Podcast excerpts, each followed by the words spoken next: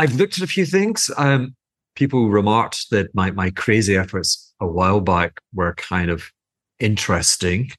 Um, so maybe let's do that. And I'm going to be, I think I'm going to be very mean. Um, I was watching, um, I still want to get back onto to Bloomberg. I've actually started watching a bit of it. What do I watch? So I was watching market surveillance on on Bloomberg the other day. I think it was the 14th. It's now cutting it on Saturday, the 16th. And joining us now is Ben Gutteridge, the investment director over at Invesco. Ben Gutteridge over at Invesco, investment director. What is an investment director?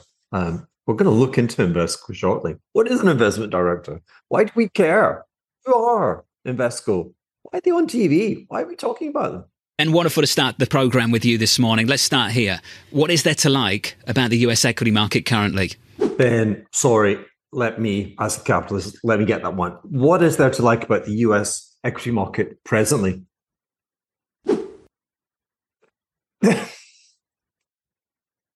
Nothing.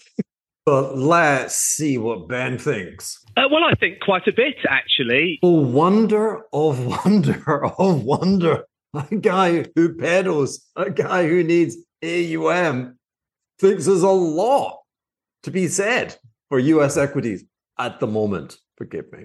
Okay, but but why? Why would the Fed go to like hold and more cautious? Presumably meaning, mm, yeah, maybe the medicine is working. Why would that be conceived of being positive for equities? Because equities, if you will, have rallied for the pause. Why should the pause elicit a further pause rally? Don't get it you know, I think the backdrop is of resilient growth uh, and uh, a policy uh, cohort that uh, will probably decide to go on hold from here. That type of mix, yeah, resilient growth, more accommodative or less hawkish policy, could uh, could fuel yet more gains in the uh, in the US equity market. Of course, with the, all the other long-standing tailwinds for the US equity market, including sort of innovation and, and a place mm-hmm. where shareholders can can enjoy the spoils of that innovation as well. Man, I'm sorry, but I mean, you know, uh, falling back upon innovation, US is a stock-friendly place to invest.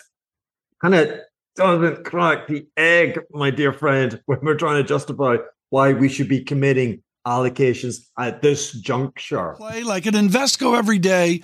Are you literally making up the theories as you go?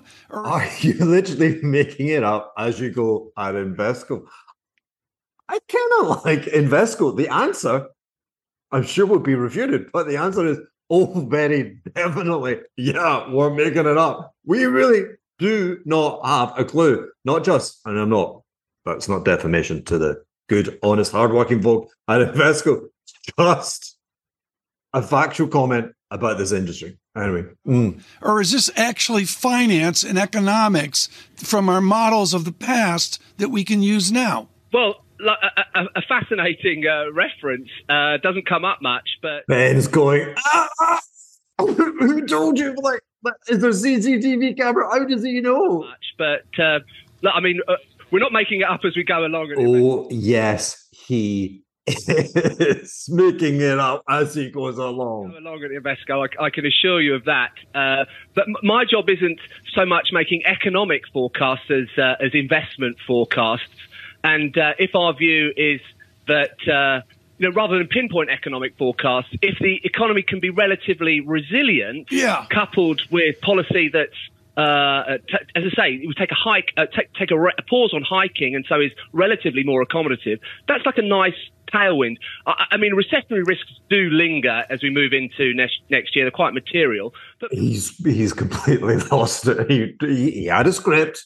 He was, he was just not expecting to be blindsided by a bloody brilliant question. Again, well done, Bloomberg. But for the time being, end of cycle stuff isn't isn't such a bad period okay, to be an equity. How can the end of the cycle not be anything but a really, really bad period to find yourself honking on a lot of risk? Jeez. Within your wheelhouse, and given what you just said about a resilient economy, does 60 40 work? I mean, Tom Keene's not not everyone's cup of tea, frankly. I think the wheelhouse is spinning a little bit out of control. It's like bringing in your uncle and he just like he goes up to your girlfriend and, and the girlfriend says, "Are you a virgin?" You're like, "Uncle." but 60-40 is the class classic um, risk control mechanism. 60% equities, 40% bonds. Um, the notion being bad things happen and bond prices um, will be negatively correlated. Uh, you have um, 40% in them and they typically go up a la 2008. However, 2022 convincingly destroyed that. The problem being if your bonds are profoundly overvalued, you don't have any risk. And what, what the majority of um, your risk managers, your pension fund managers discovered was they had uh, no risk mitigation in the year 2022. They lost money partout, which is the French word for everywhere. Uh, well, I certainly think the, the, the 60 works. Uh, of course you do, Ben. I'm guessing you're an equity guy. Okay, so the 60% works.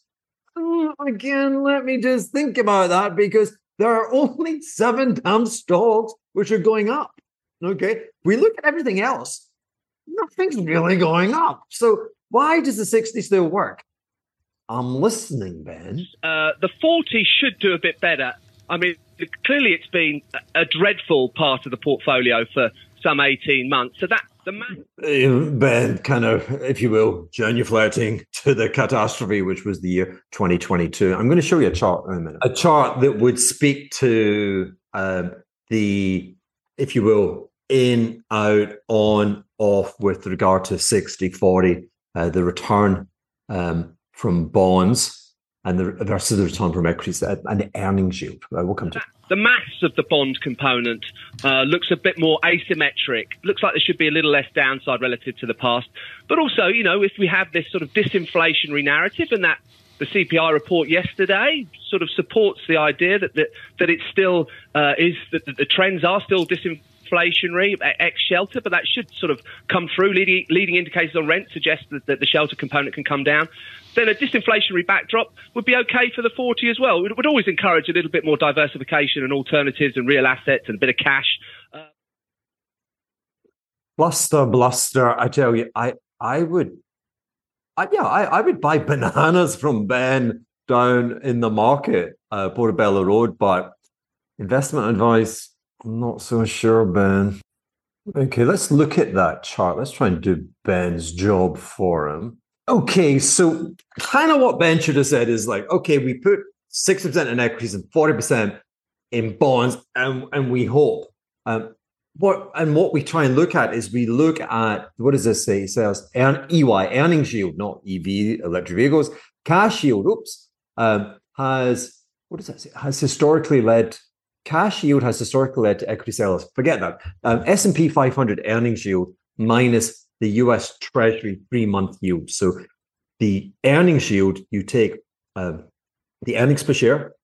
I'm going to do an issue. I'm going to do an episode on why I, I never look at earnings. Um, these TV shows are full of people quoting the the earnings per share for the S and P. They're going up. I think the expectations are going to be up double digit next year. Is bonkers. Um, I'll come back to that. But you take that earnings per share and you divide it by the level of the S&P, and that gives you a yield. And then you subtract it from essentially cash yield. So it's kind of, um, they're not comparable because cash um, has, I mean, it's nominal and it has no real protection, but um, your returns are definite. Uh, but again, definite only for the period of three months. Your uh, equity return is real, so it's inflation protected, and hypothetically is in perpetuity. Anyway, let's say the S and P. Mm, I don't know what is it on. Is it on twenty two times twenty two times earnings? So what is the inverse of twenty? You know, cancel one divided by twenty two. It would have a earnings yield of four point five percent. I mean, let's say it's on 20 times earnings. Okay. So it's got an earnings yield of 5%. Well, the three month treasury yield kind of around about five and a half percent. Okay, so um, what this is that presently you're negative. Okay, and the last time you were negative was at the height of the TMT fiasco, and you nearly got negative in the great financial uh, recession, you know, when the housing market uh, imploded in 2007. Um, a great time to buy was six, nine months, 12 months after this period, uh, when the S&P was on its ass, which was March 2009. And some people would say to you that that was March 2009 up here. Yeah. Boom, boom, boom, boom. Some people say to you, that's because they started or they launched quantitative easing. Maybe. Or maybe it's because, like the treasuries today, you witnessed a three, in fact, I'm going to say a four standard deviation. S&P was down like two thirds from its high um, in nine months. Um, a four standard deviation correction in equities, and you had to buy it. Cash, um, uh, but uh, not not too troubled by a 60-40 portfolio. I wish the great, amazing Ben had mentioned that, um, but he didn't. That's why you have your Patreon service portfolio. Ben, it feels like trading the end of a cycle is like dancing on the head of a pin. Trading the end of the cycle feels like dancing on a pin. It is a Sunday when you have to rely upon the presenters, the entertainers, the jazz singers at Bloomberg to come up with the wisdom. That's brilliant. That's brilliant. I'm going to use that. Investing at the end of the cycle um, is not like a sanguine, is not like a really good time for taking risk. Ben, Ben, you should maybe you should be a presenter. I mean, I don't even think Ben, you're good enough to be a presenter. Oh, that's unkind. Sorry, Ben. Sorry and being cranky. And how do you know when it's over, when the end of cycle season has just reached the end? Uh, I'm losing the sunshine and I'm not liking the color here, but wait, bravo. How do you know when to leave the party? You never know, but sometimes it's prudent just to get the keys and leave. Well, I mean, that, that's that's sort of the point. Is it's very difficult to know. So for a moment there, I thought I was going to say, "Yeah, that's a sixty million dollar question." Yeah, it's really difficult to know. You don't say, Ben. Ben, why are you on this show? Come on, give us your best show. So, sort of swinging too defensively is uh, there are some risks in that, and I think. Whereas what Ben wants to say is, whereas being fully invested when your peer group are fully invested, there's really no commercial risk. This I, I saw this in the year uh, at the turn of the century when Nasdaq turned and, and, collapsed and it brought down like worldwide stocks, um, and the mutual fund managers of which Invesco would have been a competitor were furious, furious because there was one long only mutual fund, unit trust, Europe ex UK manager who didn't lose money in the two three years of the the waterfall guess who that was? That was me. Um, and it was really bad business for them because it was okay to lose 40, 50, 60, 70. It was okay. They thought it was okay to lose 40, 50, 60% of your money as long as the peer group, as long as everyone lost that money. But if there's some especially one with my accent that looks like me, and he ain't lost money, and the natives go, what's going on? You guys ain't explaining. And I want to say that actually led really to the uh, the re-emergence, hedge have gone. Like hedge funds were an oddity, but um, the appalling performance of people like Ben and his core cohorts, um, you can see they're still very, very um, to the fore. Uh, clients went, I need a, I, I need a different strategy. But if you're of the view that the recession, all recessions are obviously awful, but that this recession, end of cycle event, might be relatively mild uh, versus those more recent uh, recessions. Okay, let me repeat. So uh, the Fed has never raised rates by this magnitude. It has never raised rates as rapidly as they have done in the last 18 months. Why? Oh, oh and let me put the other the other caveat. And the either side of this, we had the pandemic, COVID, which has come I would allege my belief system leads me to believe that it has completely made wonky all of the crazy econometric models that the central banks and these guys have used and which have largely failed for three decades. Okay. So, given all of that, why? Oh, and another thing, you know, the guys, the Fed, were saying, yeah, but we kind of think this could be a bit of a soft landing. We don't want to, we don't want to say it, but we think it could be. These the guys that said, yeah, yeah, it, it, transitory, um, no problem here. Um, you know, we're you know, we're going to ignore it, and then boom, ten percent price inflation. I think you're fifteen percent in terms of uh, year over year in U.S.